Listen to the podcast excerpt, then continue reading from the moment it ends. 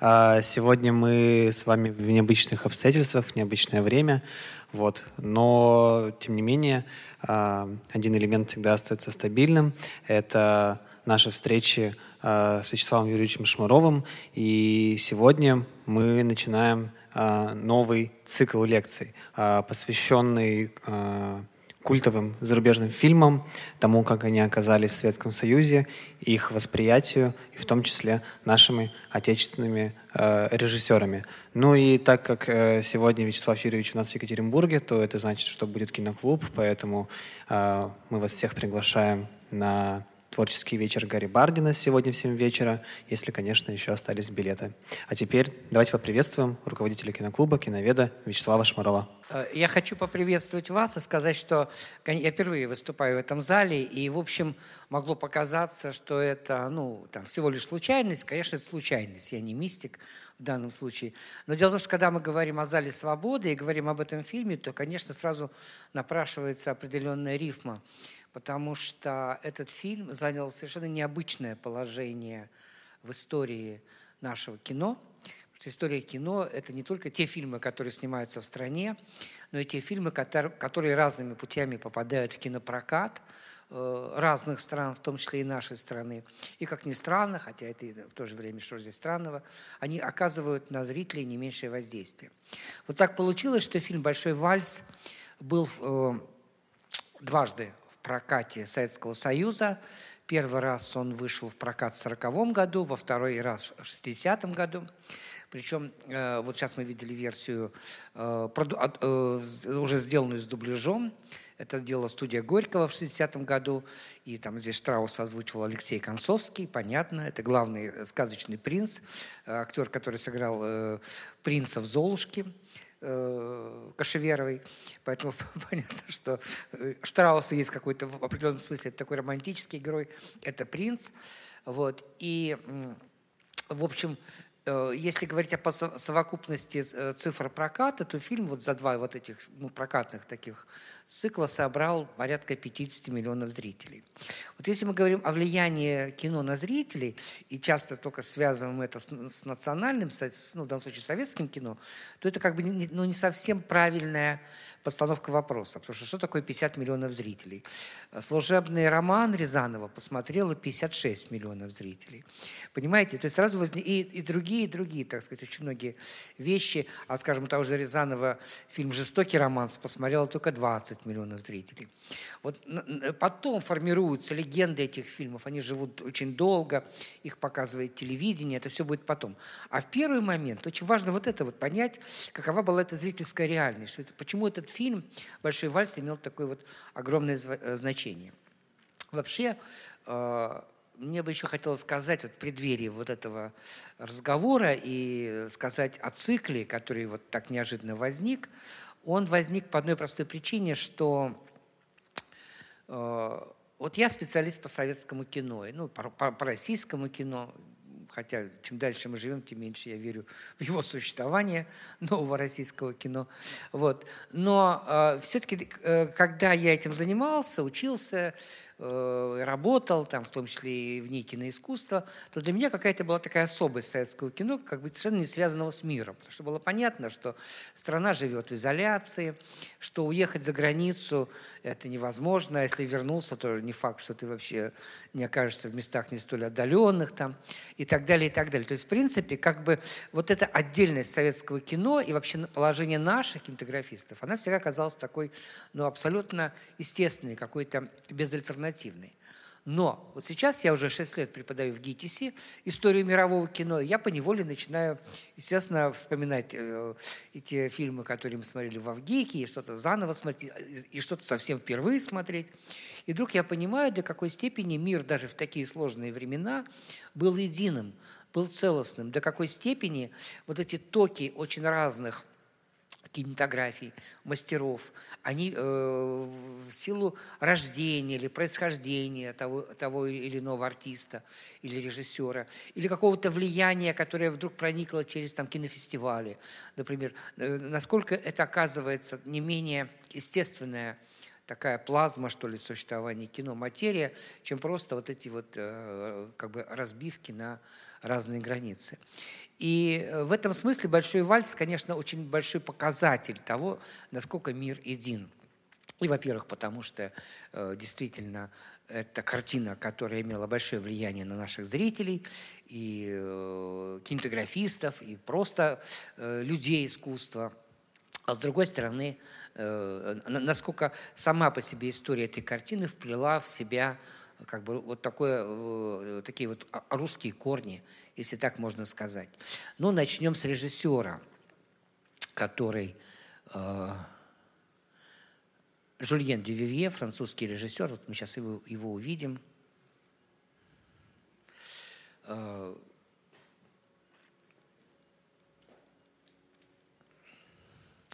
Дювивье принадлежит к поколению французского поэтического реализма.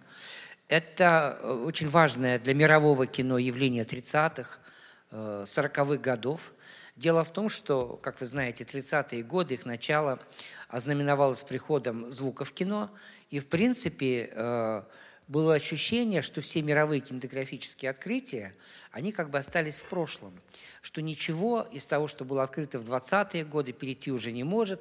Для многих мастеров приход звука в кино означал, ну, если не творческую катастрофу, то паузу, очень большую паузу. Вы знаете, как с этим работал, как долго не мог вернуться вот в звуковое кино, то есть в кино на новом этапе тот же Сергей Михайлович Эйзенштейн, какие проблемы были у Чарли Чаплина, насколько остроумно он выходил из этих, так сказать, ситуаций. Сегодня это очень сложно себе представить, что, оказывается, многие воспринимали приход звука в кино достаточно как неестественное явление и говорили, это все равно, что если бы вдруг балет запел. Понимаете? Но если балет запел, он автоматически становится опереттой, наверное. И в этом была такая, как ни странно, подсказка новому кинематографу, потому что звуковое кино, оно скорее запело, чем оно заговорило. Вот говорить все стеснялись, потому что это означало, мы театр переносим в кино. Мы как бы все великие достижения великого немого, эту эпоху так называли, это списать очень сложно со счетов. Мы все эти достижения хороним и опять возвращаемся вот этой унылой, банальной картинки театра. И вот французский поэтический реализм, он как бы вывел кинематограф вот к той степени уверенности и свободы, когда стало понятным, что кинематограф может жить.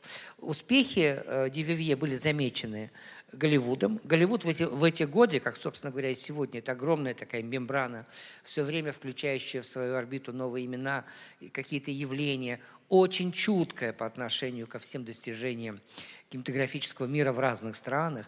И именно поэтому я своим студентам всегда говорю, Голливуд – это не американское кино.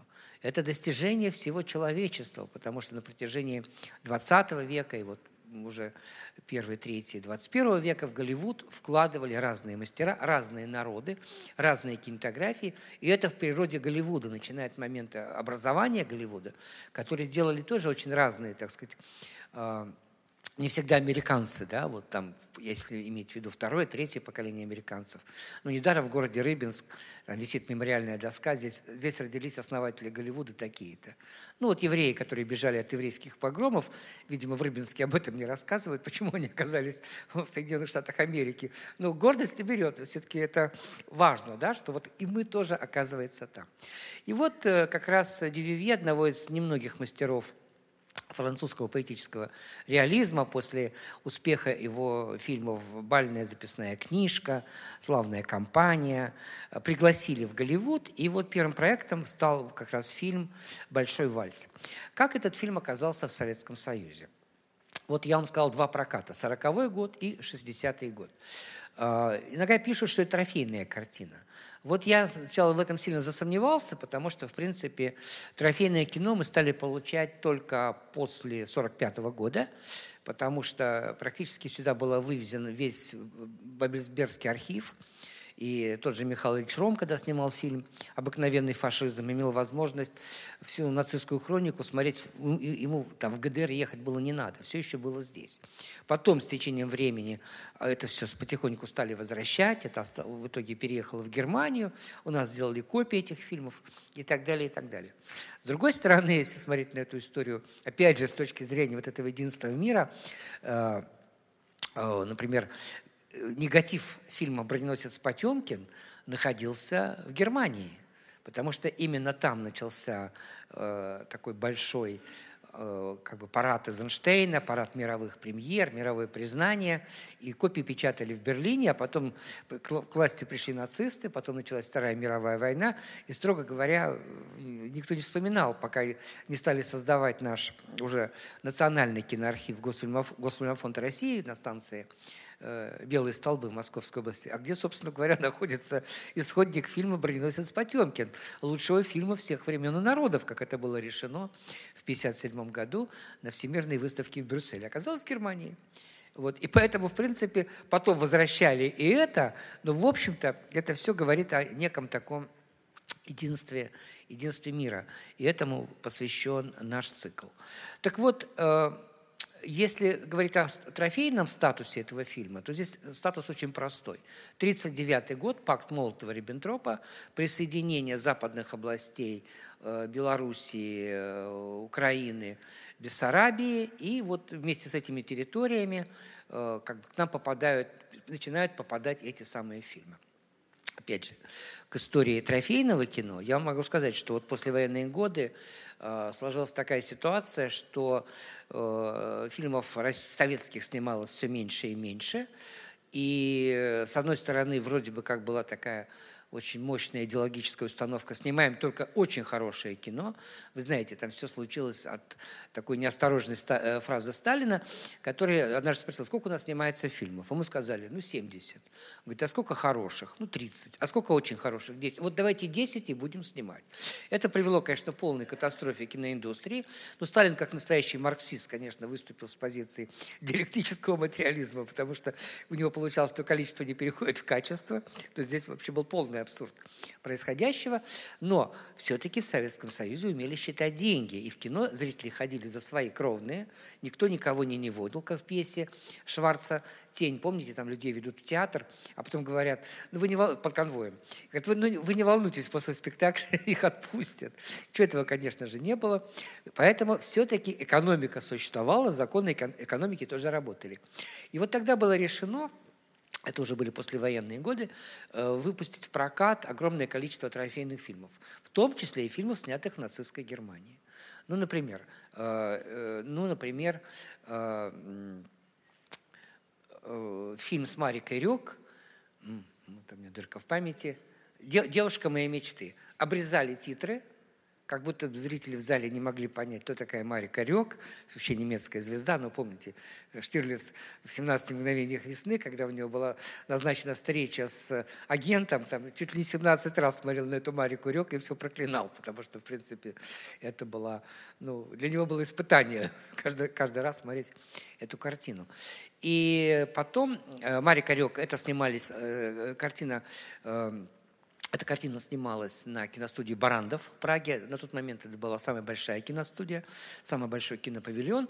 И вот этот знаменитый танец Марии Корек, где она, так сказать, кружит вальсом, кружит такими кругами, это все снималось там. А через несколько лет на этой же сцене Любовь Орлова, по-моему, даже та же была декорация, снималась в фильме «Весна». Поэтому, опять же, мир един. Хотя иногда нам рассказывают, что вот этого не может быть, и нацистское кино не могло быть в Советском Союзе. Оно было. Вот эти достаточно аполитичные картины, конечно, говорить о том, что Мария Корек несла идеи нацизма, как-то глупо, это невозможно. Но, в принципе, это все то, что работало на нашу кассу. На нашу кассу, пока, слава богу, Сталин не умер и не появилась возможность вернуться к широкому кинопроизводству, тогда была закончена эпоха, которая в историю кино вошла как малокартиние. Малокартиние. Это эпоха, которая позволила открыться новому поколению режиссеров. Появилась «Карнавальная ночь» с Гурченко, которая стала во многом символом еще и вот этого обновления, которое происходило в кино. Но я обращаюсь все-таки к Дювивье, потому что в его биографии была еще одна страничка, и она уже была абсолютно русская. Значит, ему очень помогла работа в Голливуде, потому что в нацистской Германии, в оккупированной нацистской Германии и Франции он работать не мог. Поэтому он жил в эмиграции, работал в Голливуде. И, в частности, он снял уже после войны в Британии картину «Анна Каренина», где Анну Каренину сыграл Вивьен Ли, который мы сейчас видим на экране. Вообще, если вникать в этот фильм, большой вальс, то можно там найти немало следов такого русского присутствия. Ну, например, музыкальной обработкой вальсов Штрауса, эта картина посвящена, как вы знаете, биографии Штрауса, занимался Дмитрий Тёмкин, рожденный в Российской империи, в Полтавской губернии, который, в общем, не собирался никуда уезжать, но так получилось, что он попал в революционную волну. Он даже был одним из организаторов больших мистерий на Дворцовой площади. Это 18-е, 19-е, 20-е годы, когда вот эта всемирная революция, которая жила в мозгах большого количества революционеров, большевиков, наших сограждан той поры, она как бы рождала такие гипертрофированные формы искусства. Ну, недаром им Маяковский написал «Мистерию Буф». И вот, в частности, разыгрывали и взятие Зимнего дворца, и праздник освобожденного труда. Вот он писал музыку к этим феериям, и в них участвовало порядка 2000 человек, из них 500 музыкантов. То есть гигантомания, она была совершенно, так сказать, такой огромной. Но так получилось, что все-таки он понял, что на этой революционной волне он не сможет получить полноценного музыкального образования, не сможет сделать карьеру пианиста, о которой он мечтал. И поэтому он воспользовался тем, что его отец жил в Германии, он переехал в Германию, а оттуда, уже сделав карьеру пианиста в Европе, по совету Фёдора Ивановича Шаляпина, он переехал в Голливуд. Вот там началась его карьера. Абсолютно звездная. Дмитрий Тёмкин 22 раза номинировался на премию «Оскар», 4-жды эту премию получал, и в его послужном списке такие знаменитые фильмы, как «Это прекрасная жизнь» Фрэнка Капра, «Красная река» Хоукса, «Незнакомцы в поезде» Хичкока. И даже уже после его смерти, а умер он в 1979 году, то есть через 30 лет после его смерти его музыку использовал Тарантино в картине «Бесславные ублюдки». То есть, в принципе, это был абсолютно голливудский композитор, может быть, на номер раз, потому что, в общем, вот такой биографии не было ни у кого. И еще вот важно отметить, что, конечно, он не забывал свою историческую родину, особенно в годы Второй мировой войны, за что, конечно же, он поплатился в годы борьбы с маккартизмом, когда стали искать красное влияние абсолютно во всем. Это интереснейшая, кстати, история. И вот в годы войны, скажем, он делал фильм «Наш русский фронт», писал музыку для русской версии картины «Разгром немецко-фашистских войск». Сначала немецких, потом немецко-фашистских войск под Москвой. Это картина Варламова и Копалина, получившая премию «Оскар» в 1942 году в категории «Лучший документальный фильм», то есть даже Академия американского киноискусства для того, чтобы наградить, поддержать актуальное кино, впервые ввела эту номинацию «Лучший фильм», «Лучшие полнометражные документальные фильмы». Вот, в частности, Тёмкин писал музыку для американской версии, потому что американская версия этого фильма называлась «Россия наносит ответный удар». Это был фильм о битве под Москвой. И, в принципе, если говорить совсем честно, то «Оскар» получил не наш фильм. То есть он наш в основе, но уже переделанный. И поэтому в формулировках «Оскара» звучит, значит, что премию получила картина «Россия наносит ответный удар». Это вот Дмитрий Тёмкин. Потом, через какое-то время, как я понимаю, именно в годы борьбы с маккартизмом он уехал из Голливуда, потому что преследования были страшные. Эту красную заразу искали абсолютно везде. И все, что было связано с годами союзничества, вот во Второй мировой войне, все это, в общем, люди могли очень сильно припомнить. Ну, вы знаете, так Чаплин был лишен рабочей визы, он уже был гражданином Британии, он больше не смог никогда работать в Соединенных Штатах. Вот до такой степени, как бы, вот такой был накал гражданской войны, холодной войны в эти годы.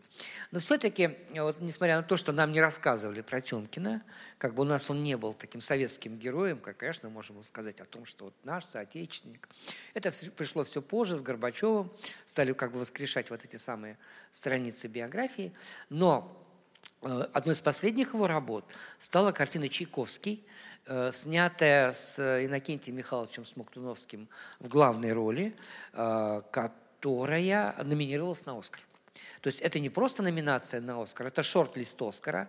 Если не ошибаюсь, это 1971 или 1972 год. Поставил эту картину наш с вами соотечественник Игорь Васильевич Таланкин.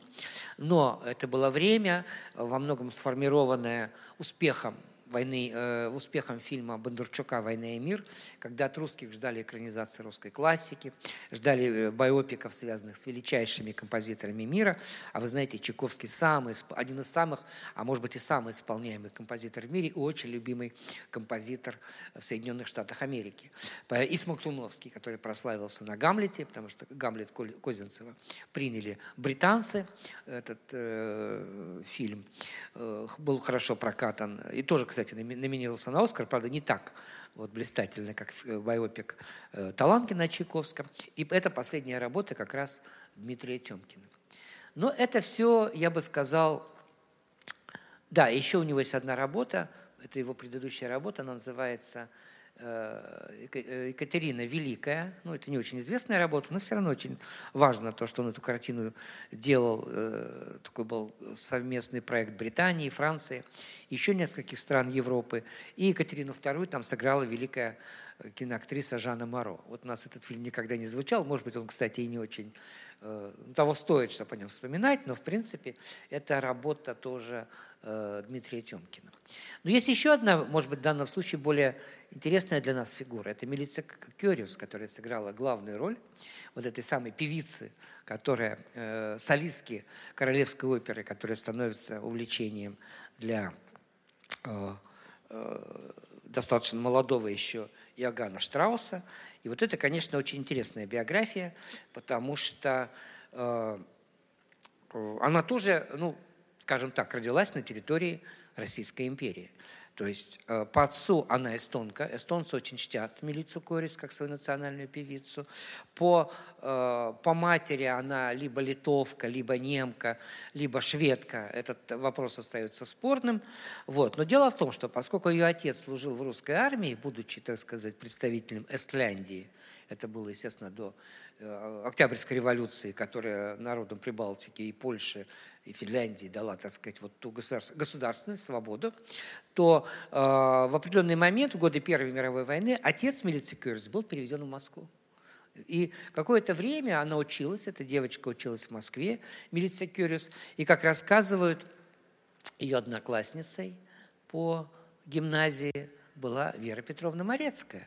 Понимаете, выдающаяся наша драматическая актриса, хозяйка театра Моссовета, актриса, которая снималась в фильмах, ну, она из «Немобкино» еще снималась, но больше всего помнят, конечно, по картине «Она защищает Родину», и «Член правительства». И вот молодежь, конечно, ничего не смотрела, но иногда, может, вы слышите такие фразы: «Вот стою я перед вами, простая русская баба, врагами стрелянная, мужем битая». Так вот, это вот и есть Вера Петровна Марецкая.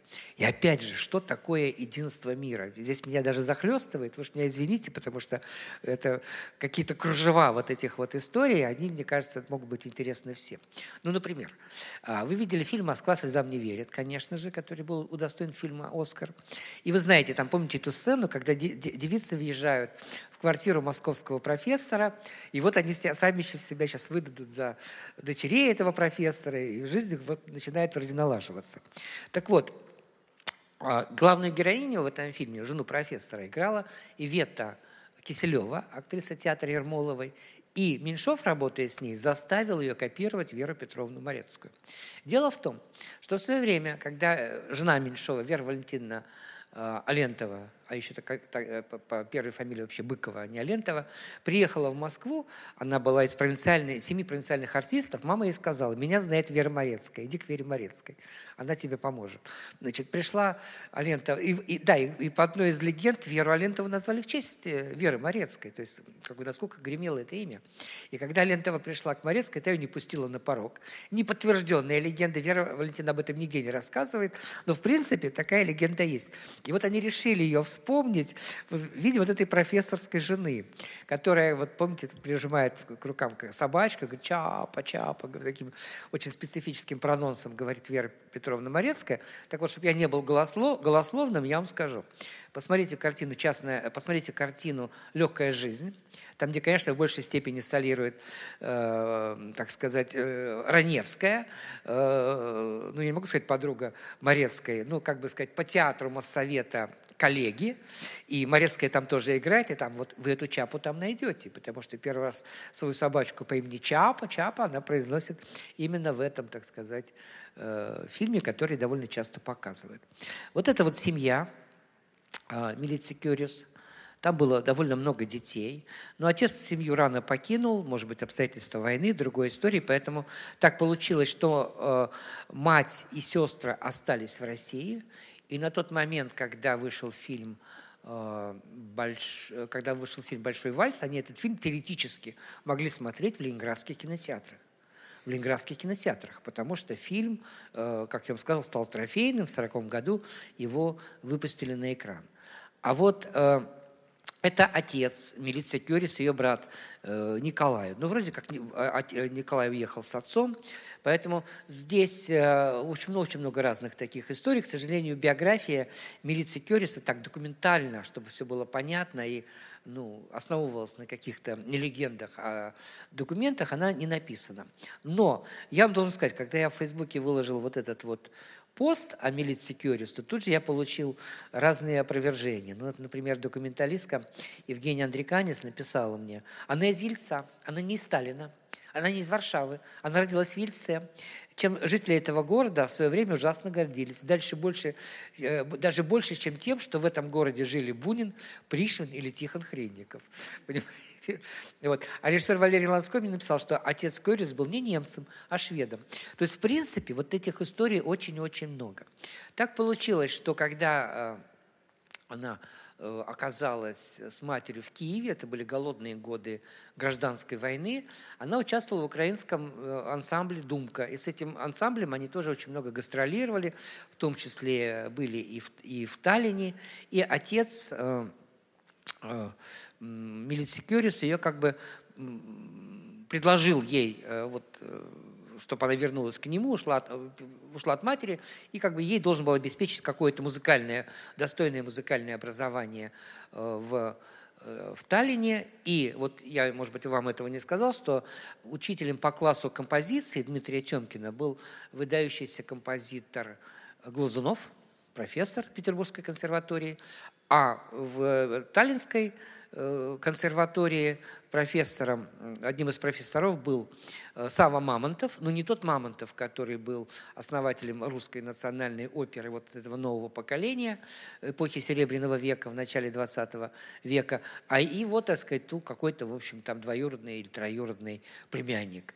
Поэтому вот здесь она оказалась...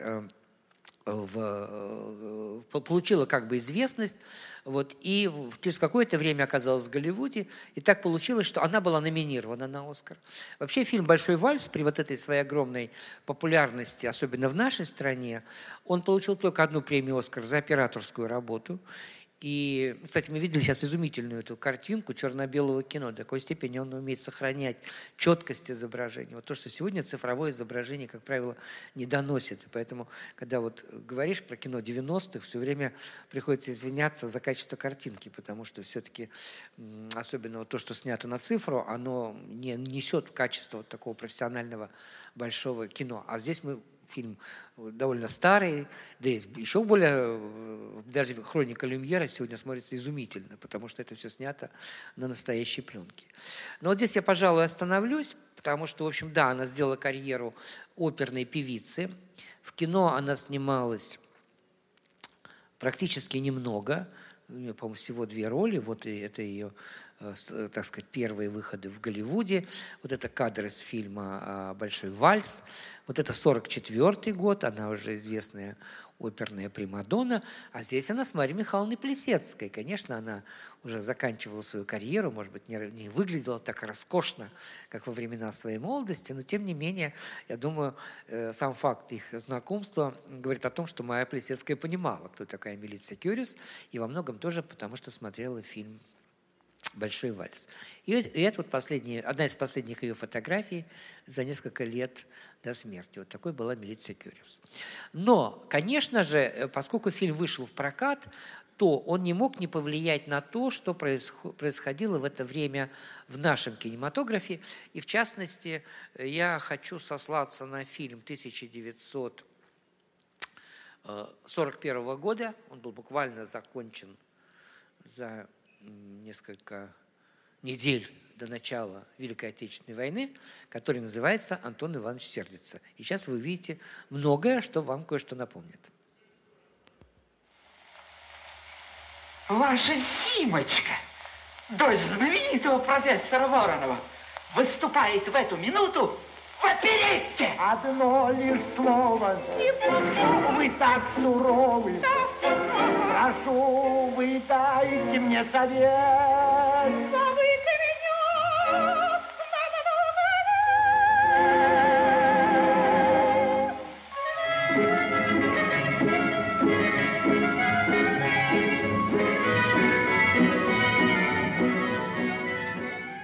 Ну, вот такой фрагмент из фильма «Антон Иванович сердится». Ну, что хочется здесь сказать? Во-первых, то, что... Давайте сначала Целиковской. Конечно, она звезда того времени, она очень музыкальная актриса, она пела сама обычно, но не в этом фильме. И вот когда я читал разные протоколы фильмов, обсуждения фильмов с ее участием, то применительно к ней в обсуждениях вот, членов художественных советов звучало слово «сексапильность». Вот, говорит, в Советском Союзе слова «секс» не было, но слово «сексапильность» было. Если вы помните фильм Александрова «Весна», помните, там Любовь Орлова гример примеряет губки и говорит, так сексапил номер 6. Понимаете, вот это вот какая-то внутренняя такая терминология, но тем не менее она иногда вылазила и давала неожиданное такое, так сказать, впечатление. Так вот, Людмила Васильевна Целиковская была из музыкальной семьи. Отец был дирижером Большого театра. Когда-то он в провинции был, в частности, в Астрахани главным дирижером. Она вообще была очень интересная актриса. Но вот так получилось, что война во многом задержала ее признание, потому что до войны вышел фильм с ее участием, который назывался «Сердца четырех». Это комедия Константина Юдина, там Целиковская пела сама. Но Жданов, посмотрев эту картину, в 1940 году сказал, наши военные вместо того, чтобы готовиться к войне, то есть все-таки, видимо, ощущение того, что война будет, ну, оно висело в воздухе, флиртуют с дамами. И фильм был запрещен до 1945 года. Поэтому вот эта очень звездная картина для Целиковской состоялась только в 1945 году. В 1944 году вышел фильм Сергея Михайловича Эйзенштейна «Иван Грозный», где она играла царицу Анастасию. Сталин лично ее вычеркнул из списка на получение сталинской премии. Слава богу, это было связано не с ее биографией, не с ее отношением. Ну, видимо, что-то ему не понравилось. Ему показалось, что она слишком легкомысленная актриса, чтобы играть в таких вот исторических ролях. Но вот Антон Иванович сердится, конечно, это очень до боли такая трогательная и серьезная история. Дело в том, что к тому моменту, когда город Ленинград охватила блокада, фильм выпустили на экраны, и его толком никто не посмотрел, потому что кинотеатры закрылись, были перебои с электричеством, были вообще перебои, так сказать, такой коммунальной жизни. И люди, которые иногда шли вот к Неве за водой, с ведрами, из последних сил, потому что был чудовищный голод, иногда, читая эти афиши, говорили друг другу, что ж ты так плохо идешь, вот посмотри, Антон Иванович, и тот сердится. Поэтому для них сначала возникла афиша, вот этот мем «Антон Иванович сердится», а Антон Иванович – это как раз отец этой певицы, который не хочет, чтобы она выступала в оперете, а потом уже вот сам фильм с Людмилой Васильевной Целиковской. Значит, конечно же, здесь была сложнейшая оперная партия, написанная Кабалевским, потому что надо было доказать, что, оказывается, эта выдающаяся певица умудряется взять вот эти верхние три ноты, которые композитор даже не закладывал, не рассчитывая на то, что это в силах ну, какой-то обычной оперной певицы, а все-таки за Целиковскую это сделала певица, которая была за кадром. Это была Дебора Пантофель-Нечецкая, довольно известная актриса тогда, ну, в оперной среде. И, конечно, ей было очень обидно, что ее не было в титрах, но такая была традиция. Нельзя было разрушать образ фильма, и поэтому певцов, даже если они пели не буквально за главного героя, ну, как тот же Кобзон в «17 мгновениях весны», все считают, что там чуть ли он не обиделся на Лиознову, и она специально это сделала. Это были правила такие тогда. Потому что фильм должен был работать на образ. В данном случае это образ Штирлица, и подсознательно голос Кобзона был тоже голосом Штирлица, потому что он как бы, она и Лиознова требовала этого от Кобзона, с тем, чтобы он был не столько Кобзоном, сколько Штирлиц, как вы знаете, она от него этого даже добивалась. Поэтому это были такие правила. И, конечно, было очень обидно. И, с одной стороны, так получилось, что однажды Целиковская попала в неловкое положение, потому что от нее попросили это спеть. Благодарные зрители, а спеть она это не могла.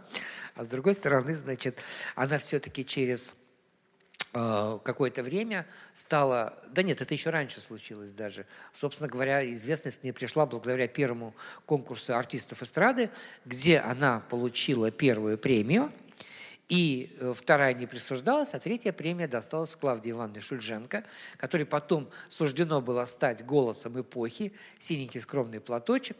Ну, а вот эта оперная специфика и богатый такой виртуозный вокал все-таки были против певицы, потому что, ну, я имею в виду против ее популярности, потому что все-таки вот эта доступность, демократичность, которая свойственна эстраде, она, видимо, скорее имеет такой ход, ну, так сказать, подойти к зрителю. Вообще мы видели картинку, это все снято на киностудии «Ленфильм». Это не просто, вот как я вам сказал, Антон Иванович Сердица был, ну, так вот афиши висели по Ленинграду. Это картина киностудии «Ленфильм». И понимаете еще, что, в чем дело? Ведь вот мы видим людей в кадре, особенно в массовке, многие из которых через год, два, три приняли мученическую смерть, потому что это был голод, блокада. И сегодня, когда смотришь, об этом, конечно же, не думаешь, но когда знаешь об этом, конечно, не можешь не думать. Но вот одним из сценаристов фильма, например, был Евгений Петров, который известен по романам Простапа Бендера. Он вместе с Ильфом написал и «Золотой теленок», и «12 стульев». Вот в 1942 году он погибнет, потому что как военный корреспондент будет лететь с фронта, этот самолет подобьют, и поэтому, так сказать, он будет такая смерть военкора. А я вот вас просил обратить внимание на Анатолия Королькевича. Он, слава богу, выживет, но он всю блокаду, вот он играет этого человека, который бумажку приносит дирижеру, что вот надо, нельзя брать вот эти три такта, а дирижер уже ничего сделать не может, потому что расписано всему оркестру, это за минуту он не может отменить. Так вот, Анатолий Королькевич стал звездой, не звездой, это пошлое, неправильное слово по отношению к той эпохе, он просто стал легендой блокадного Ленинграда, потому что он не уехал из города, он выступал, и был так называемый блокадный театр, звездой которого он был. В кино он играл очень маленькие роли, обычно характерные, но зато эти фильмы, вы знаете, это, ну, практически и комедии очень многие, там и «Мистер Икс», и «Полосатый рейс», ну, то есть практически все самые популярные картины, которые снимались на киностудии «Ленфильм». А вот когда через много лет режиссер Михаил Ершов приступил к съемкам фильма «Блокада», вот он пригласил артистов комедийного жанра, одним из них был как раз Королькевич, а вторым Сергей Филиппов, более известный вам, которые сыграли драматические роли, потому что эта картина должна была, ну, как бы вот вас вобрать в себя и тех людей, которые в реальности блокаду пережили и которые могли прийти в этот фильм со своим опытом, со своими переживаниями, а вовсе не с тем набором актерских, что ли, вот воплощений, штампов, которым они, конечно же, обладали. Вот такой был этот самый Анатолий Королькевич. Еще вот интересная вещь про этот фильм – это то, что на волну успеха эту картину принесли, не то что принесли, как бы обессмертили, может быть, этот фильм. Наши знаменитые артисты, режиссеры, композиторы, так или иначе связанные с войной. Вот Людмила Марковна Гурченко. Значит, Она очень любила эту картину. Она посмотрела этот фильм впервые, будучи маленькой девочкой в Харькове, который был оккупирован немцами. И, конечно, когда она пришла домой, у нее было ощущение, что вот весь город поет, танцует, потому что это был абсолютно сказочный, сказки венского леса, да, вот то, что мы услышали вот в нашем первом фрагменте. И, конечно, на нее это очень влияло. Мария Корек тоже. Она же пела перед немецкими солдатами песню «Лили Марлен». Они за это дали тарелку или там кастрюльку с супом. Она потом стала семью кормить, будучи маленькой девочкой, понимаете? Потому что, а что было делать в таких вот обстоятельствах? Эльдар Рязанов, тоже любимейшая его работа, картина. Вот здесь они как раз с Людмилой Марковной. Сейчас я увеличу эту фотографию. Это как раз съемки «Карнавальной ночи 2». Вот одна из, может быть, их, так сказать, последних встреч. Вот если искать какие-то отсылки к картине Эльдара Рязанова, в смысле, в творчестве Эльдара Рязанова, на то, что вот мы увидели на экране, фильм «Большой вальс», тот, пожалуйста, «Весенние голоса», самая первая картина Рязанова до «Карнавальной ночи». Она не очень популярная, эта картина, не очень известная, тем более, что Рязанов снимал ее напополам с режиссером Гуровым. Это был фильм-концерт про учащихся, как бы сегодня сказали, колледжи, а тогда называли ремесленных училищ. То есть вот про мальчиков-девочек, которые осваивали рабочие профессии и в свободное время участвовали в конкурсах художественной самодеятельности. Но «Весенние голоса» — это название вальса Штрауса, одного из тех вальсов, который как раз вот пишется в момент, который отражен в картине «Большой вальс». Кстати сказать, вот этот первый эпизод, он, конечно, очень уникален, потому что обычно как бы акт творчества, он не удается, потому что когда говорят, вот посмотрите, это гениальный спектакль, идет сцена из спектакля, мы понимаем, что да, это, может быть, была эта гениальность, но как-то улетучилась по дороге, или это гениальная музыка. И поэтому, когда там мы были такие фильмы в немом кино, когда Пушкин вдруг его что-то охватывает, он берет перо и пишет «Я памятник себе воздвиг». Это все чистое фиглярство. Не потому, что плохие артисты или режиссеры, а потому что акт творчества вообще очень сложно, так сказать, воспроизвести, установить. А здесь мы видим эти замечательные голоса этого венского леса, там и какая-то соседняя карета пришла с рожком, и пастухи с какими-то своими музыкальными инструментами, и что-то, так сказать, на уровне музыкальной интуиции этот кучер дает, естественно, сама героиня, которая играет Милица Корьюс. А вот эта последняя картина Рязанова, недооцененная, может быть, она не очень ровная, потому что в эти годы сложно было снимать. Это, по существу, фильм «Завещание» Эльдара Рязанова, называется этот фильм «Андерсон». Так вот, если мы рассмотрим структуру этого фильма, то мы увидим, что Андерсон, который в действительности, по-моему, не имел какой-то вот такой подруги, но надо было сочинить обязательно любовную историю, он влюбляется тоже в такую оперную примадонну, и в тени этой примадонны страдает простая девушка, которая, конечно же, всей душой принадлежит этому Андерсону, она готова делить с ним всякие невзгоды, прощать ему абсолютно все, понимая, что это жизнь гения. Но, как бы сказать, то есть вот этот любовный треугольник, который есть в фильме «Большой вальс», он же, его можно обнаружить и в картине Андерсон. Тем более, что оперную диву играет Евгения Крюкова, а вот эту женщину, страдающую в тени, так сказать, вот этой блистательной примадонны, играет Алена Бабенко. В частности, мы здесь видим молодого Андерсона и Бабенко. И есть еще и то, что, как вам сказать, связано с тем, что ведь фильм «Большой вальс», он же не выдерживает никакой критики с исторической точки зрения. Например, вот эта вот певица, которая играет Милица Корьюс, она как бы... Там возникает такой любовный треугольник, потому что за ней ухаживает еще наследный принц, будущий император Австро-Венгерской империи, так сказать. И поэтому Андерсон как бы даже его там однажды щелкает по носу, когда борется за свою возлюбленную. А потом, когда проходит много-много лет, он встречается с императором, и императором великодушно этот жест прощает, потому что он понимает, что перед ним император музыки. Вот такой вот треугольник. И вот похожая коллизия есть же в картине Эльдара Санча Рязанова. Но не только он. Есть еще один человек, который в молодости, будучи мальчишкой в военной паре, он не был, как Рязанов, фронтовиком, был ребенком, Андрей Павлович Петров, который решал, станет ли он писателем, станет ли он композитором, потому что он писал стихи, он писал рассказы, и он еще и музицировал. И, посмотрев картину «Большой вальс», он твердо решил пойти в музыку. Ну и вы знаете, сколько прекрасной музыки написал Андрей Петров. Это от «Чека амфибии» до, в общем-то, большей части фильмов Эльдара Рязанова, потому что он написал музыку и к «Берегись автомобиля», и к «Служебному роману», и к «Старикам-разбойникам», и так далее, и так далее. Вот это вот основной был композитор Эльдара Становича Рязанова. И все это как бы корнями уходило вот в вот это вот, уходило, так сказать, к картине Дювивье. Ну,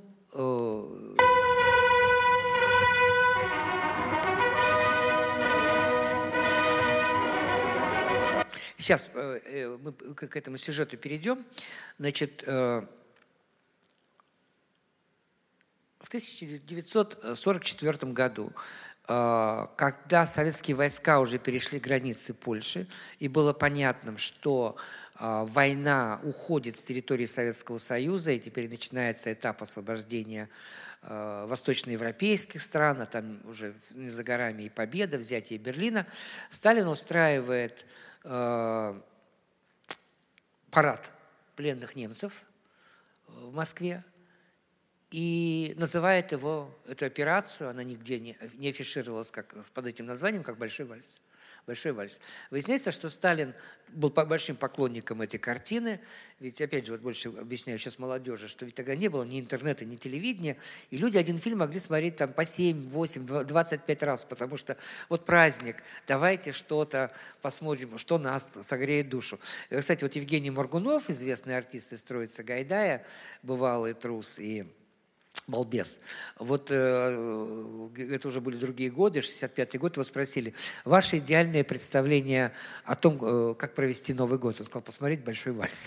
То есть, в принципе, даже в этом он, будучи таким шалопаем и хулиганом, он был, в общем, человеком с глубоко лирической душой, поэтому это было, ему нравилось.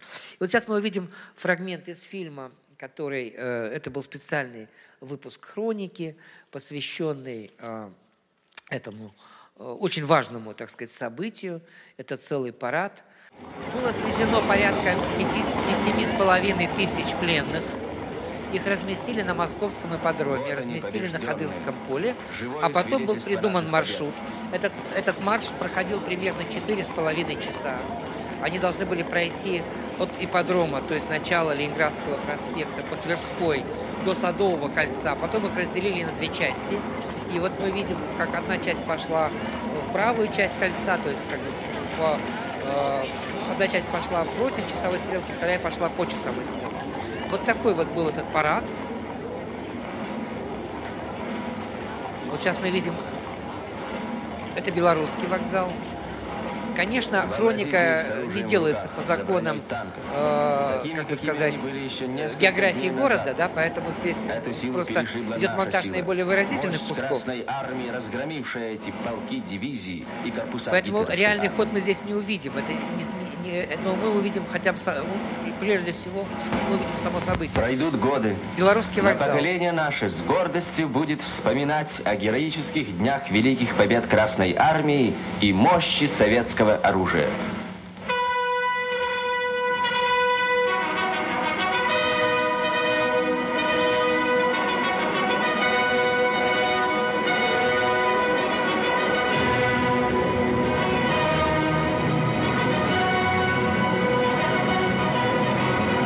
Крымский мост.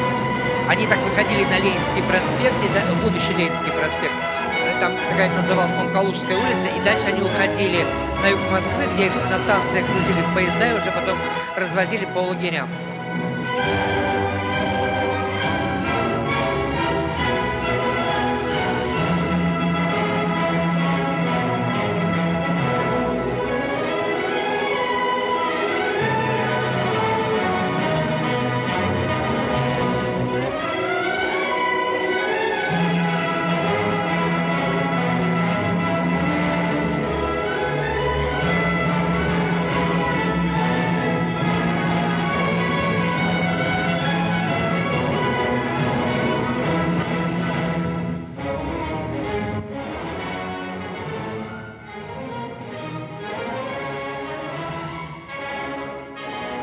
В этом событии были предупреждены все дипломатические миссии.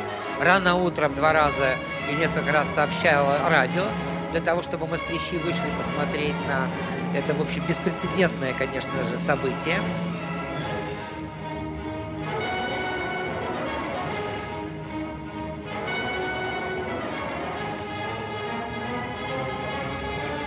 Агенты Берия писали о реакции москвичей, и, в общем, не было зафиксировано каких-то выражений, ну, зверств, что ли, да, или каких-то кровожадных высказываний. Все равно это все воспринималось как какая-то огромная, прежде всего, трагедия для всех, но и чувство мести здесь не присутствовало как главное вот в этом, так сказать, в этих обстоятельствах. Есть еще интересная подробность. Она меня, конечно, совершенно изумила. Вот эти иностранные стоят, военные. Есть одна интересная подробность, она меня тоже изумила. Их очень хорошо накормили перед этим парадом, с тем, чтобы у них были силы. Ведь надо было пройти 4,5 часа тут по улицам Москвы, понимаете. И у них начался понос у многих. И все вот это... Отмыть, очистить землю от проходило по ходу нечисти, их движения, и возникло даже такое наименование, как поносный парад, потому что, ну, видимо, все не предусмотришь, и потом есть... Сейчас мы увидим, как завершился этот парад, поэтому вот эти вот поливальные машины в конце, они были не просто актом выражения символического такого свойства, что вот мы улицы Москвы очищаем от этих вот наших врагов, а это, хотя и поверженных уже врагов, конечно же, а это еще и, оказывается, был акт санитарии по отношению к городу Москвы.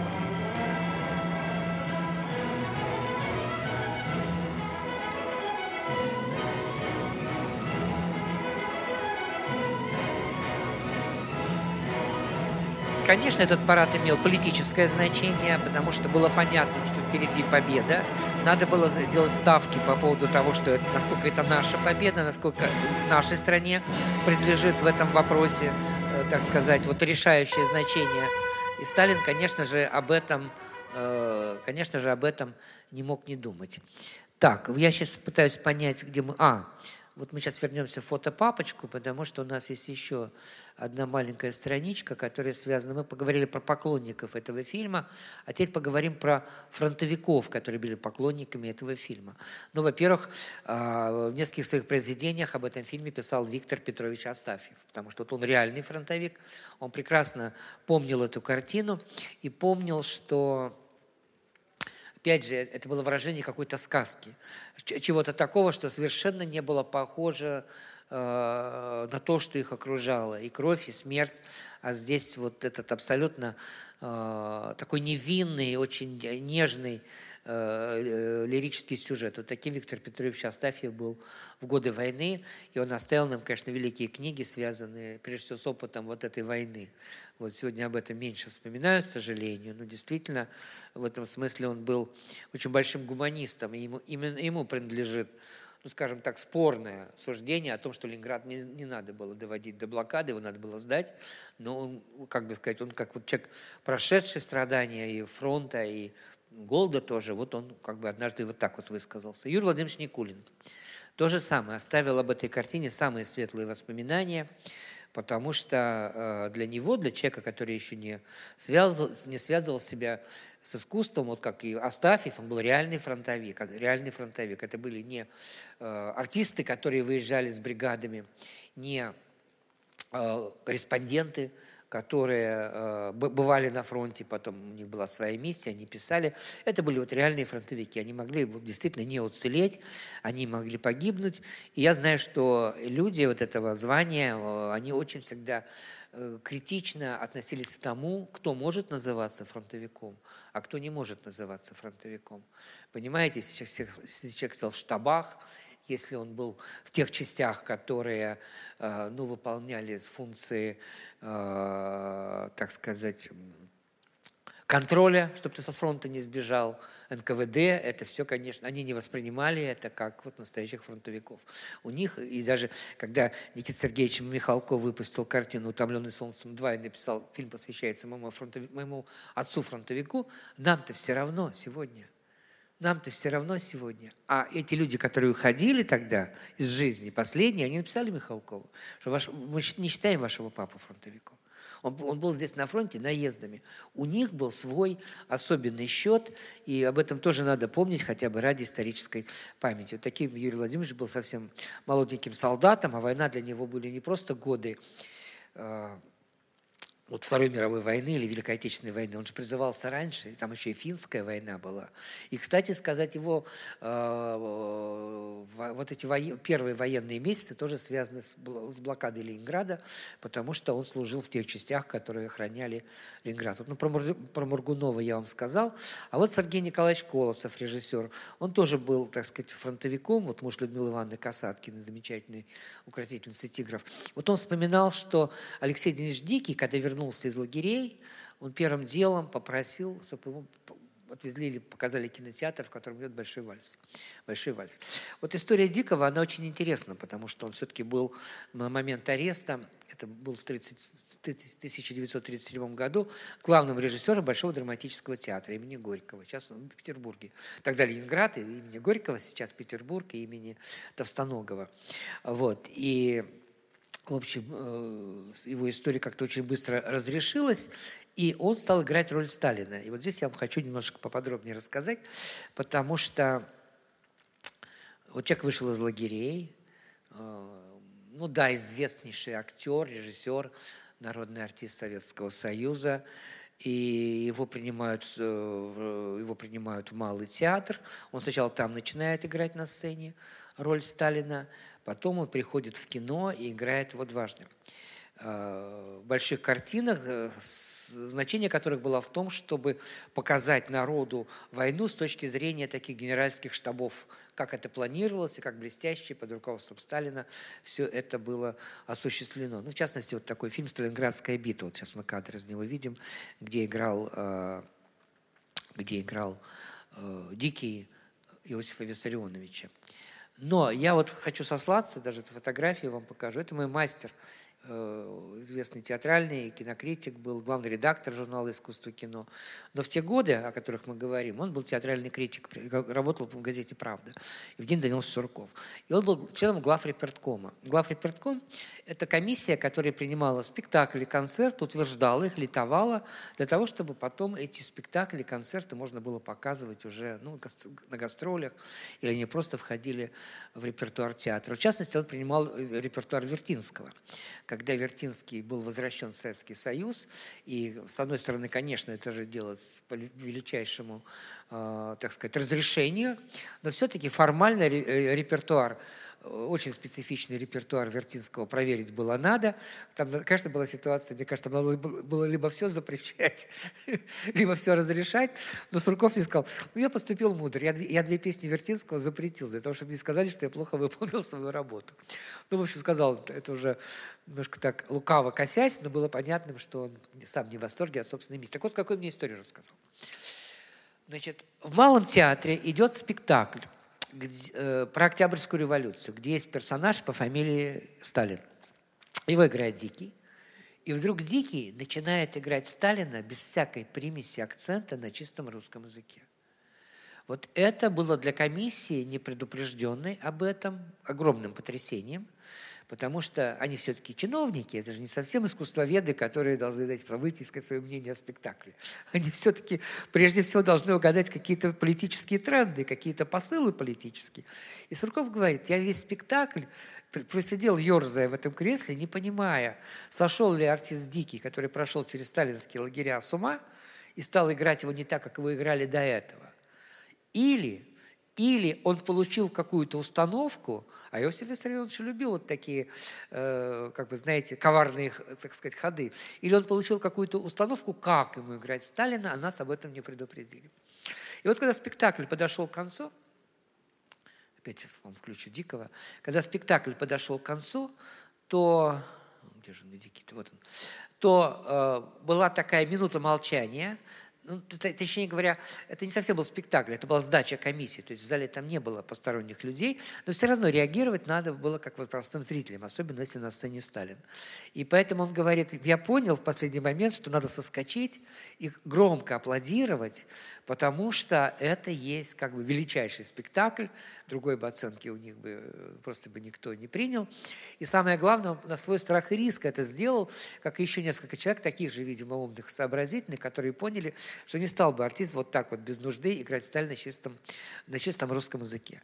И потом действительно об этом нигде не писали, не говорили, но это момент, когда Сталин уверовал в свою непререкаемость и гениальность, и действительно другой исполнитель роли Сталина, более принятый в эти годы, Михаил Геловани, ушел в тень, а он его играл традиционно, потому что там был и грузинский режиссер Михаил Ильич Орели, и самое главное, что за Михаилом Ильичевичем стал его близкий друг Лаврентий Павлович Берия, тоже из Грузии в некотором смысле. Вот. И, как бы сказать, Сталин хотел, чтобы все забыли о том, что он грузин. Сталин хотел, чтобы все забыли, что он бывший семинарист. На этом же основании он запретил пьесу Булгакова «Батум». Вот тот момент, когда Булгаков впервые написал конъюнктурную вещь, как бы сказать, чтобы вот, ну, почти влиться в ряды советских, так сказать, литераторов. Ну, может, он не ставил такую цель, но по факту так получалось. Он написал пьесу «Батум», это было еще до войны. И он получил, что называется, по полной, потому что пьеса была запрещена. Арсений Александрович Тарковский к 70-летию Сталина получает огромный пакет сталинской юношеской лирики с тем, чтобы он сделал к 70-летию достойные переводы на русский язык, их издали. Он получает огромный аванс, он получает пакет документов. В сентябре, когда он возвращается в Москву с югов, где он эту книгу написал, у него изъяли все, вплоть до последней копирки. У Бога, у небожителя не может быть прошлого. У него не может быть странных подробностей, когда бы он там подламывал банки в интересах революции или, так сказать, или был семинаристом. Сталин захотел быть русским царем. И это надо было уловить. Это висело в воздухе, но это надо было уловить. Ну, кстати сказать, совсем я здесь был, ну, кажется, спорен для кого-то. Я вам хочу сказать, что именно в это время в Московском художественном театре была запрещена пьеса Погодина «Кремлевские куранты», где главным героем был Ленин, потому что Сталин не хотел быть на побегушках у Ленина. Он понял, что, в принципе, речь уже может идти только о нем. По этой причине следующий фильм Чаурели «Незабываемый 1919-й». Полгода мурыжили и не давали выпустить в прокат. И по этой же причине фильм Юткевича, снятый по кремлевским курантам, «Свет над Россией», был тоже запрещен, так сказать, прокату. Поэтому вот об этом стоило только вот сильно догадываться, не говоря об этом вслух. Но вот это вот тоже то, что связано, вот, ну, считайте, может быть, и не впрямую, именно с тем, что ну, уже пришло от людей, поклонников фильма.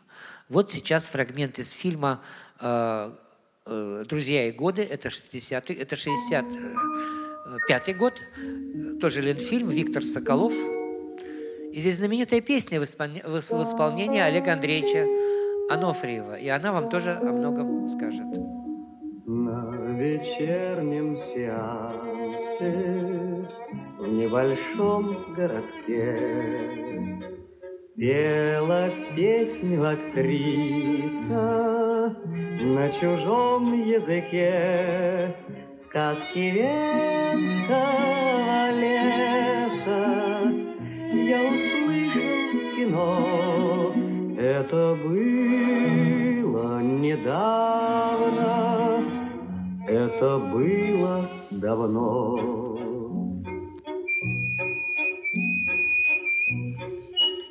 Про Анофриева я просто скажу младшему, так сказать, поколению, которое здесь. Именно он пел за бременских музыкантов все роли в этом знаменитом мультфильме. Именно в его исполнении песня из фильма «Земля Санникова. Есть только миг между прошлым и будущим» является как бы каноническим исполнением этой знаменитой песни.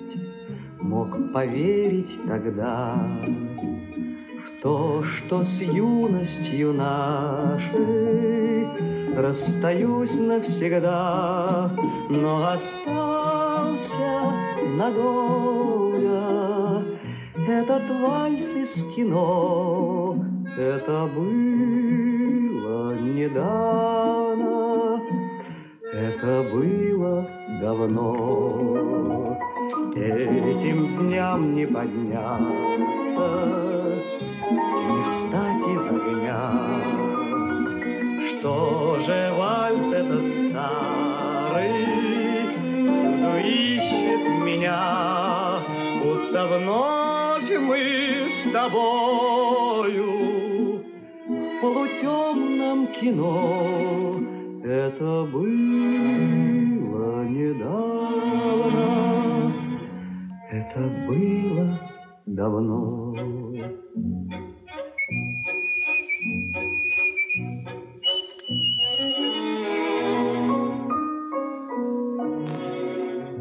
Это было. Этот фильм уже отражал как бы память фронтового поколения. Естественно, это сценарий Леонида Зорина, Виктор Соколов, режиссер, вот актеры, которых вы здесь видите. И, конечно, материал был связан, опять же, с их, так сказать, исторической памятью, с тем, что они помнили про эту войну, и во многом для них моменты отдохновения на этой войне были связаны именно с картиной Жюльена Дювивье. Но прошло еще какое-то время, совсем недолго, и появляется российский фильм, который тоже, кстати, поставил фронтовик Ян Фрид. Называется этот фильм «Прощание с Петербургом». Вот вспомнили о том, что когда-то Иоганн Штраус посещал Петербург. Он был тогда еще капельмейстером, о его композиторской славе много не говорили. Он еще не написал ни «Сказки Венского леса», ни «Голубой Дунай», ни «Весенние голоса». Но вот была придуманная история о том, что он влюбляется в русскую красавицу, аристократку по фамилии Смирницкая. И, естественно, получает отставку от ее матери. Вот как выглядел этот вот плакатик, постер этого фильма, кстати, по-моему, на французском языке, да, снятый. То есть, как бы в той версии, которая предназначалась для заграницы. Сейчас мы видим фрагмент из этого фильма. Так. У меня тут ушла эта папочка. Нет, минутку.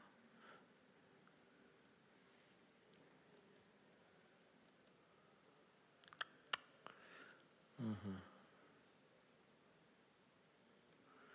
Вернемся на рабочий стол. Вот. «Прощание с Петербургом». Сыграл прибалтийский артист латышский Гирт Яковлев, озвучивает его Александр Демьяненко, знаменитый Шурик. Перестал ее видеть? Да, совершенно верно. Татьяна Пилецкая, сейчас 95 лет, она до сих пор выступает, ездит с концертами. Актриса такого тоже аристократического толка. Так, что вы не оставляете мне никакой надежды? Да. Не стану от вас скрывать, что у нас, у мужа и у меня, есть свои представления о будущности нашей дочери. Хорошо. Прошу прощения.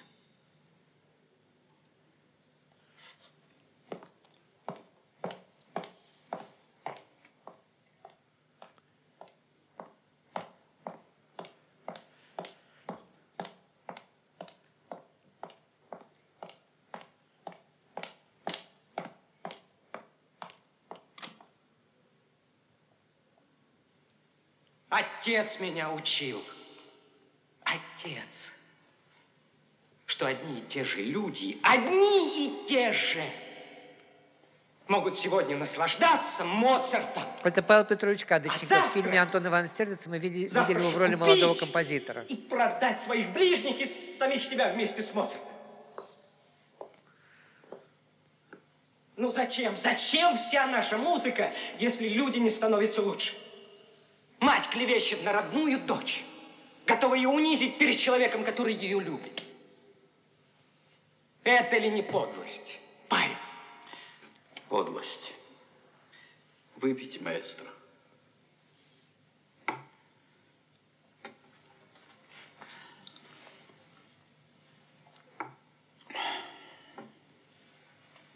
Но я держался спокойно. Совершенно спокойно и хладнокровно. Поверьте мне, они не могут мне простить, что я встречался с Ольгой без их ведома. Нет, Они не могут вам простить другого маэстро. Вы ведь для них капельмейстер. Что? Да-да. Капельмейстер? Конечно. Но ведь эта женщина держится современных взглядов. Ой, маэстро. Вот оно что. Капельмейстер.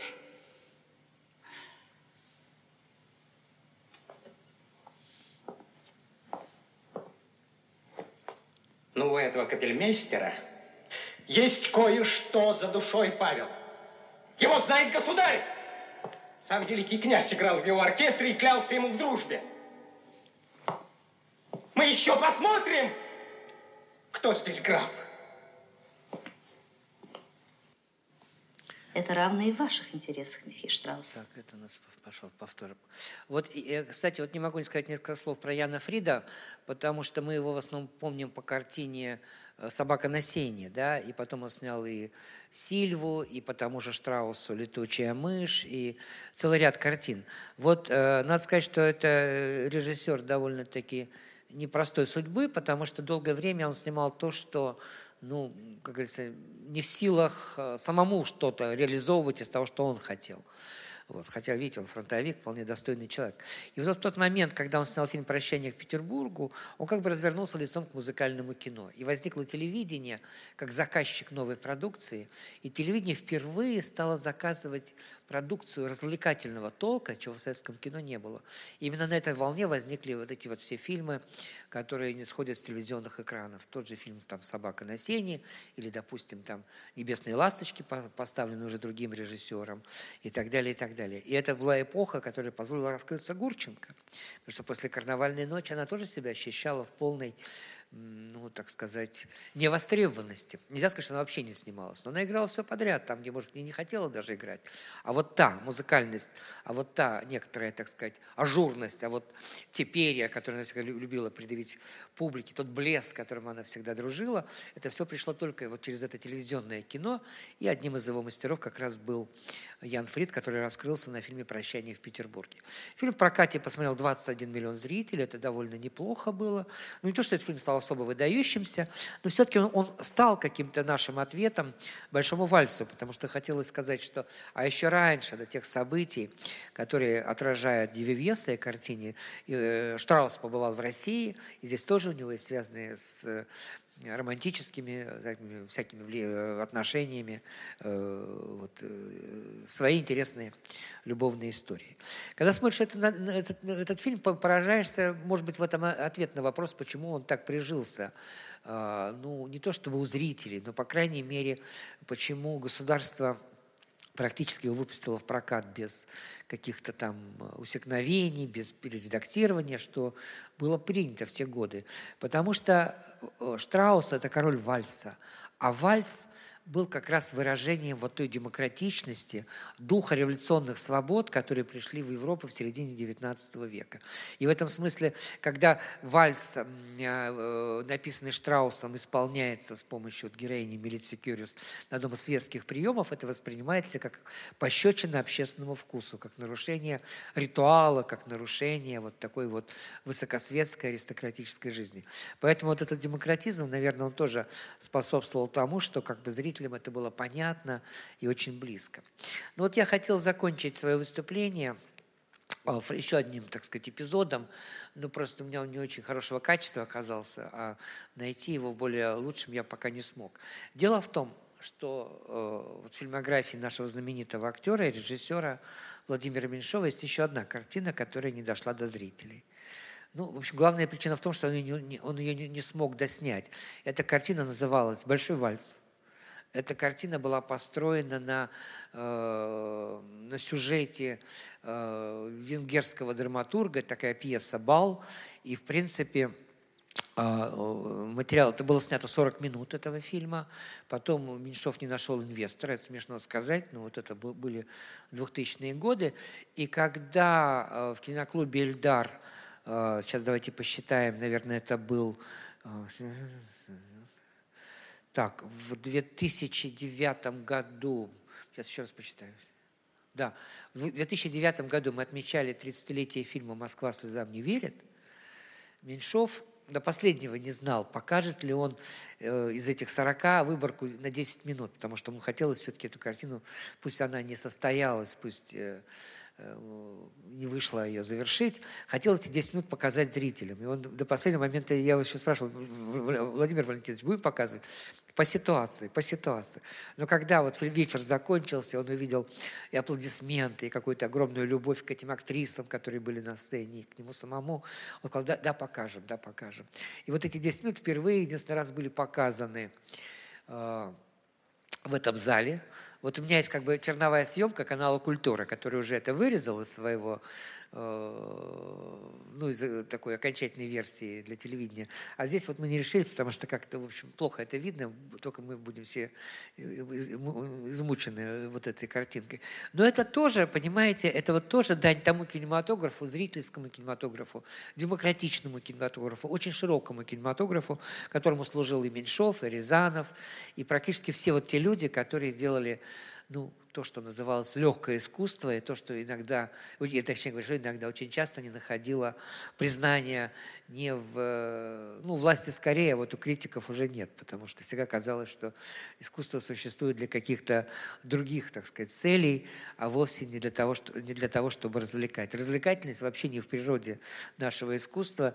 И мне очень нравится, что в том же фильме, это тоже нечаянно, может быть, возникло неожиданно, в той же картине «Прощание с Петербургом» вот эта Смирницкая-старшая, которую играет Татьяна Пилецкая, она вдруг произносит такую фразу, которую я и хочу завершить вот сегодняшнюю нашу лекцию. Она говорит: «Нам не хватает легкомыслия, мы только и хотим, чтобы нести свой крест и страдать». Вот действительно такое предназначение русского искусства, и поэтому сами явления вот такой легкости, такой бравурности, какой-то легкомыслие, по сути, да, она призывает к легкомыслию, хотя сама живет по законам высокосветского общества. Это то, что, в общем, и, может быть, и подарила нашим зрителям картина французского режиссера, голливудского производства «Большой вальс». Вот. Но если у вас есть вопросы, я на них отвечу. А на финал у меня есть как бы еще один фрагмент из этого фильма. Нет вопросов? Да, пожалуйста. Да. Там даже побольше получилось. Это количество зрителей, которые за первый год проката. Обычно норма такая, что считают количество... А? По проданным билетам. Это проданные билеты. Но это не выручка от проданных билетов, это не деньги. Да? Это все-таки количество зрителей, которые пришли на фильм. Нет, я имею в виду, что, смотрите, развлекательные фильмы некоторые смотрят там по 5 раз. В кинотеатрах. Да. Развлекательные фильмы некоторые смотрели по 5 раз в кинотеатрах. Да. Соответственно, один человек – это 5 билетов. Да. То есть это все-таки количество проданных билетов. Вот смотрите, если 50 миллионов посмотрело вот этот «Большой вальс», да, вот, условно, если каждый человек смотрел по 5 раз, то посмотрел на самом деле 10 миллионов. Это, конечно, очень сложно. Ведь кино пускали, слава богу, без паспорта. Вот. Я понял. Я имею в виду, все-таки статистика считалась по проданным билетам.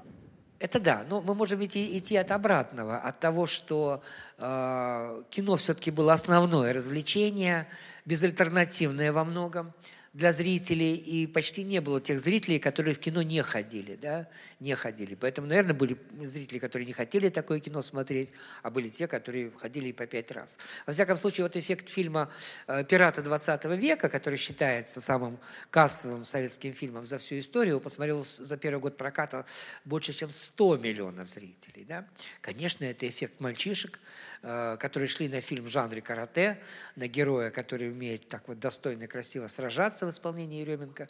И, конечно, их было не 100 миллионов мальчишек, а может быть, их было там, 10, в 10 раз меньше, так скажем. Да, просто я бы хотел тогда, если это действительно по количеству проданных билетов, обратить внимание на то, что вы сказали, что у «Жестокого романса» было 20 миллионов, да? А у «Большого вальса» 50 миллионов. Но тут надо учесть, что на серьезные фильмы обычно люди ходят один раз. Потому что они пришли, загрузились, все, им как бы больше не надо. Согласен с вами, да. А на развлекательные они могут ходить 5 раз, мальчишки могут ходить 10 раз. Да. Поэтому в этой связи, на самом деле, возможно, «Жестокий романс» посмотрело в несколько раз больше людей, чем «Большой вальс». Вот моя мысль в чем. Ведь это, слава богу, не Олимпийские игры, да? Поэтому что такое «Жестокий романс»? Это одна из минорных картин Эльдара Рязанова. От него всегда ждали комедии. Он снял очень грустную картину, во многом осознавая тот застойный, так сказать, период, тот кризисный, что ли, свою. И он снял такую картину. Она потом набрала на телевидении. Сегодня сложно ведь сказать, что этот фильм не пользуется успехом. Он пользуется успехом, и большим. Но он тогда пользовался значительно меньшим успехом, чем от него ждали. Потому что, повторяю, самый кассовый фильм Рязанова, если не брать «Иронию судьбы», там вообще очень сложно что-либо посчитать, это телевизионная картина. Это «Служебный роман», там, по-моему, 75 миллионов зрителей, да, а здесь 20. То есть практически там, в 3,5 раза меньше. Поэтому это еще говорит о том, как фильмы живут. В свое время фильм Меньшова «Москва слезам не верит». Это второе место в прокате после картины «Пираты 20 века». Это был примерно один год, 79-80 год проката. А по сравнению с ним «Любовь и голуби» набрали в 2 раза меньше. Меньшов тогда не мог понять, в чем дело. А потом выяснилось с течением времени, что сегодня по рейтингам телевизионным «Москва слезам не верит» уходит вместе с тем поколением, которое воспел в этой картине Меньшов, да, потому что это это о лимитчиках. Это картина о лимитчиках, которые уезжали из маленьких городов, из деревень, и покоряли Москву, и он их воспел. А «Любовь и голуби» оказался таким более русским народным лубком, с меньшим количеством ограничений для зрителей. Поэтому и молодежь его наверняка смотрит охотнее, потому что здесь есть какая-то русская такая идентичность, может быть, немножко, конечно, карнавальная, скоморожья, и так далее. А в момент проката цифры были значительно меньше, чем вообще можно было этого ожидать. Так что так бывает. Это не есть какие-то абсолютные показатели, но это есть знак того влияния, которое этот фильм мог оказать или на самом деле оказал. Я ставлю последний фрагмент из фильма «Большой вальс», о котором мы сегодня поговорили. Приехали. Да, приехали.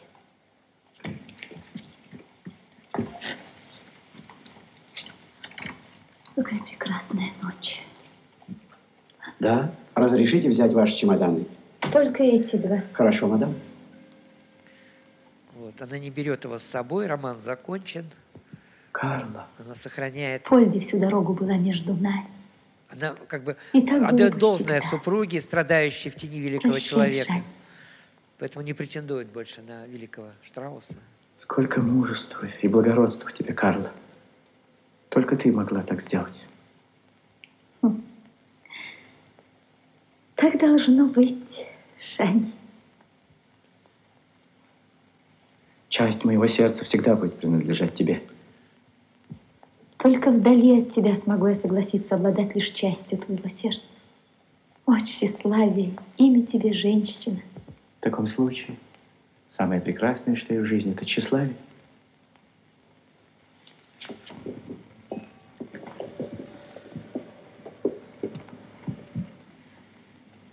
Не забывай меня, Шань.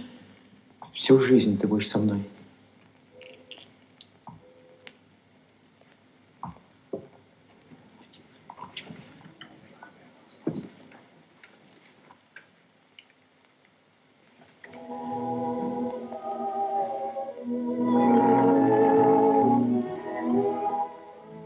Ты слышишь, Шань? Ты написал это для меня. Да. Каждую ноту и каждое слово. Подари мне это. Подари мне эту песню. Она всегда была твоей.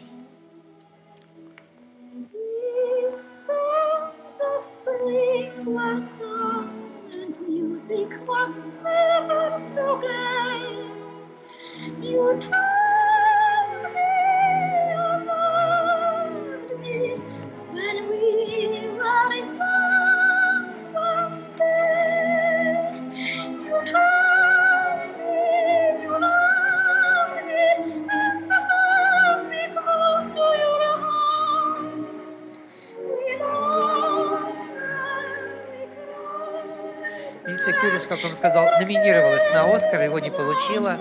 И, собственно говоря, эта страница в ее биографии стала самой звездной. И эта роль сделала ее, конечно, культовой певицей, которую чтят, как вы знаете, даже в городе Елец, где якобы она родилась.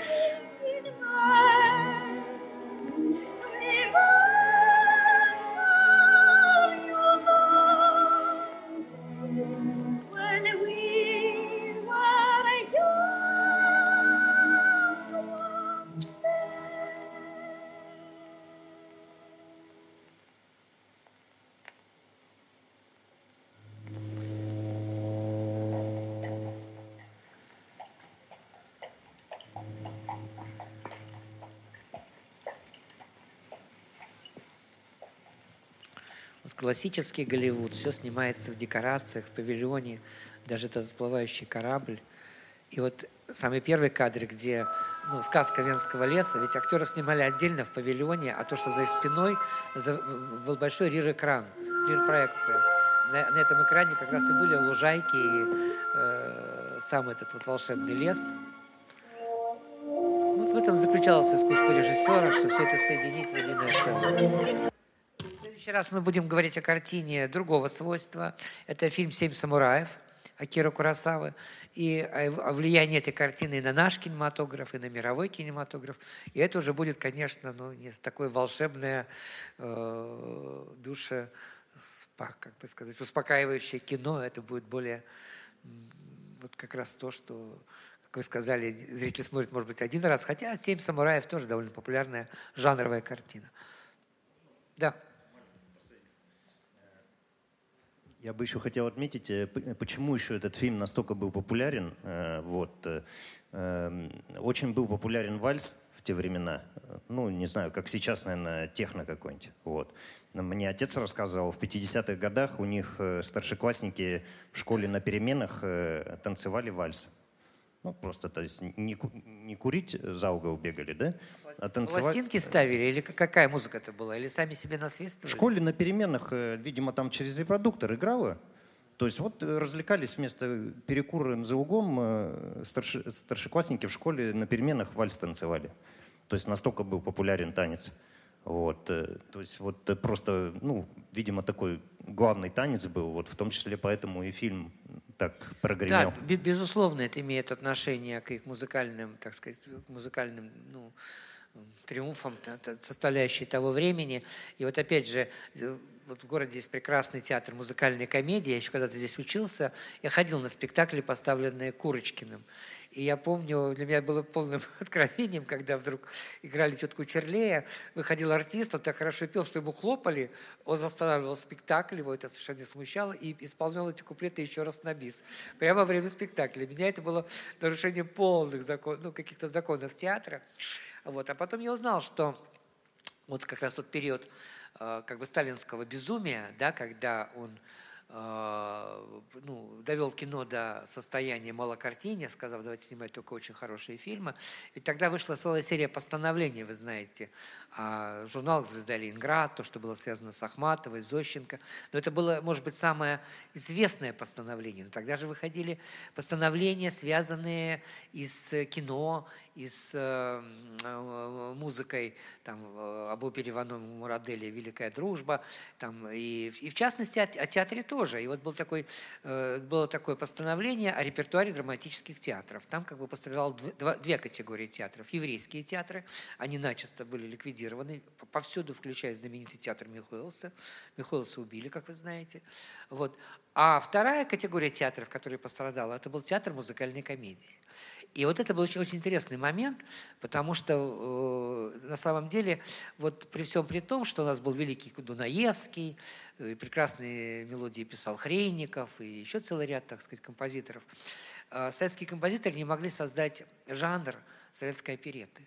Поэтому у Дунаевского, насколько я знаю, было только две оперетты. Вторая была недописана. Собственно говоря, он ее оставил. По-моему, «Белая акация» была. В общем, сейчас боюсь наврать.